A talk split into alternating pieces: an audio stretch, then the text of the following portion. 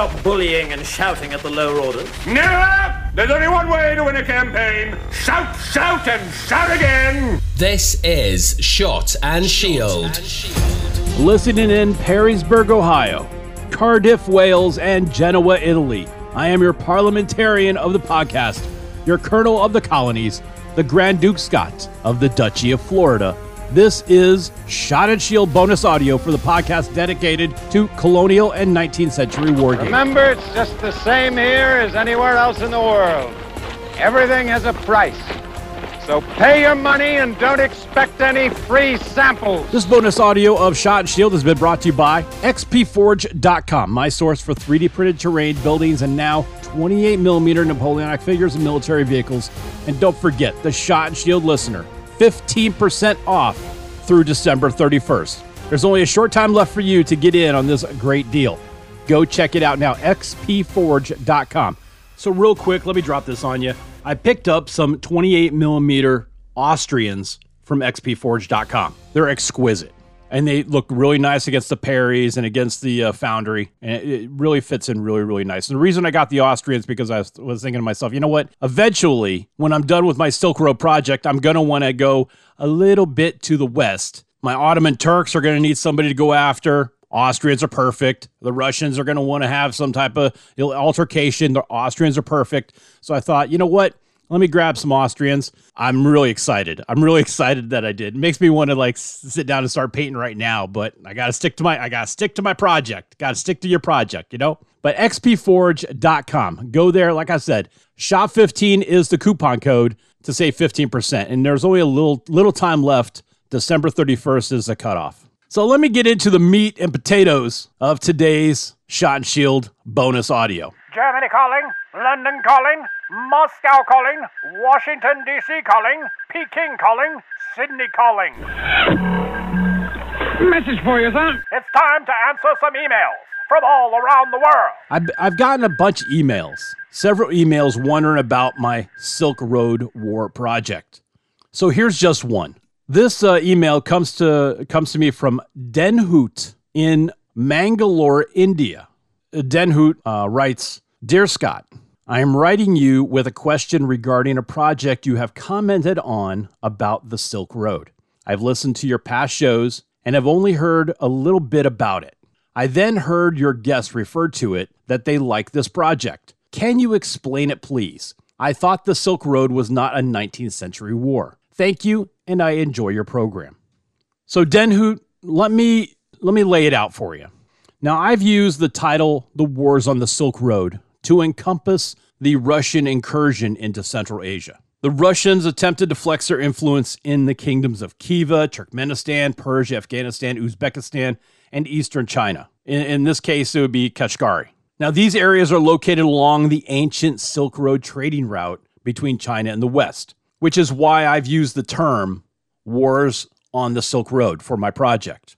The campaign itself, it's all skirmish level action using the Men Who Would Be Kings rule set. And the action grows progressively. It's going to be campaign structured.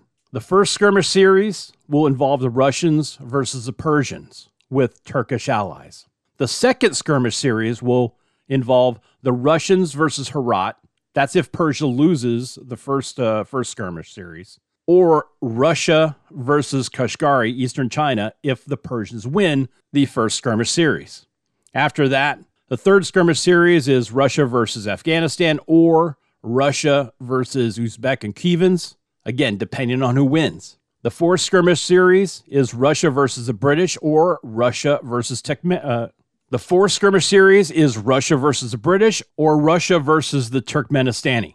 You know, this is going to be a campaign series, which I'm hoping to take to a wargaming convention as soon as everything is complete.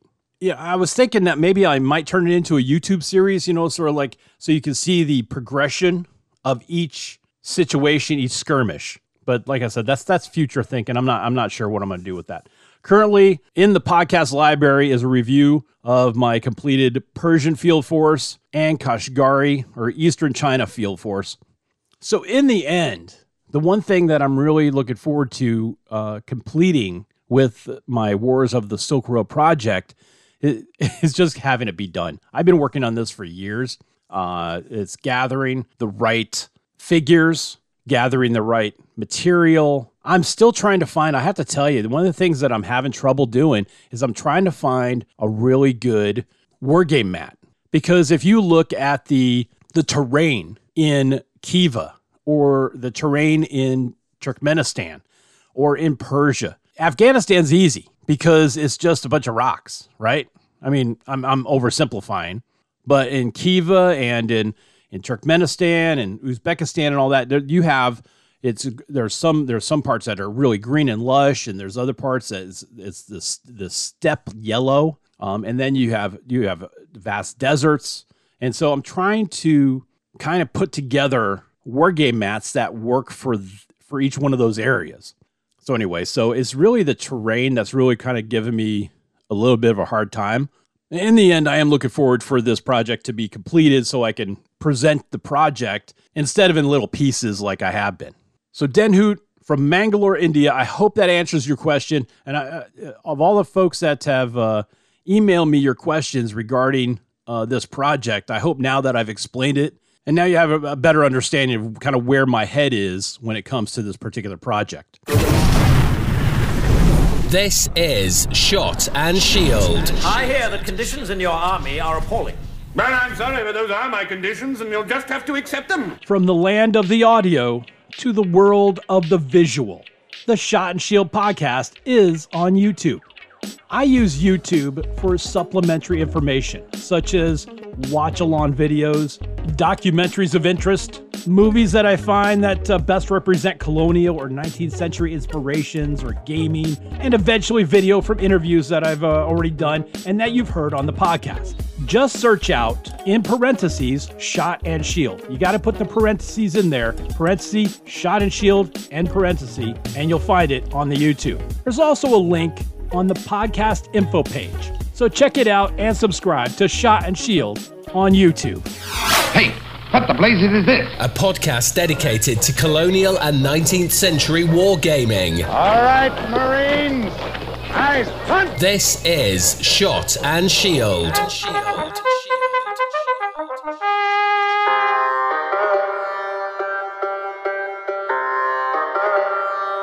So, quickly to wrap up, coming up on January 1st is going to be the next Shot and Shield Supercast. So, unfortunately, I don't have a interview for this that Supercast, but I have a couple of things planned for you that are kind of really special, and it's going to be a really good episode.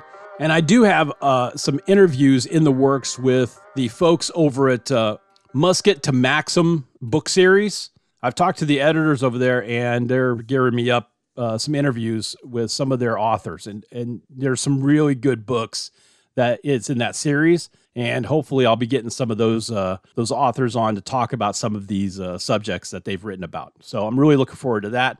And lastly, just as a a, a note to yourself, if there's any episodes of Shot and Shield that you want to listen to, you might want to take a listen to them now because there's some of them are going to start going away on January 1st you know some of the earlier episodes some of the ones where i'm kind of testing things out because now now that i kind of have the idea of what i want the supercast to be uh, some of these other episodes are just going to kind of go by the wayside. I'll keep a few of the really popular ones but the um, but some of them are like look kind of like uh, shots in the dark kind of like flares to kind of see what works and so those are going to start going away.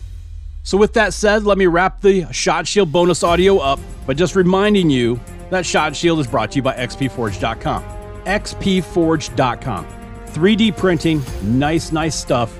You want to get in before December 31st. December 31st is the cutoff. Shot 15 for 15% off your order. All right, so that ends coming up on December 31st. So go now, check out xpforge.com, take a look at what they got. It's good stuff. I'm telling you, I wouldn't steer you wrong, okay? I would not steer you wrong.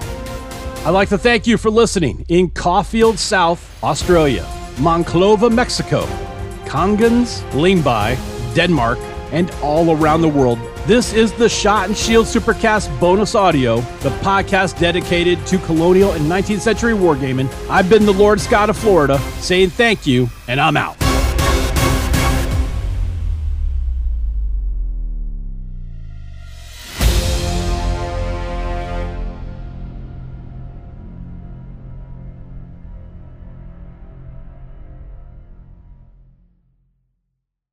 This has been a production of the Experience 13 Podcast Network. 13! Your electricity.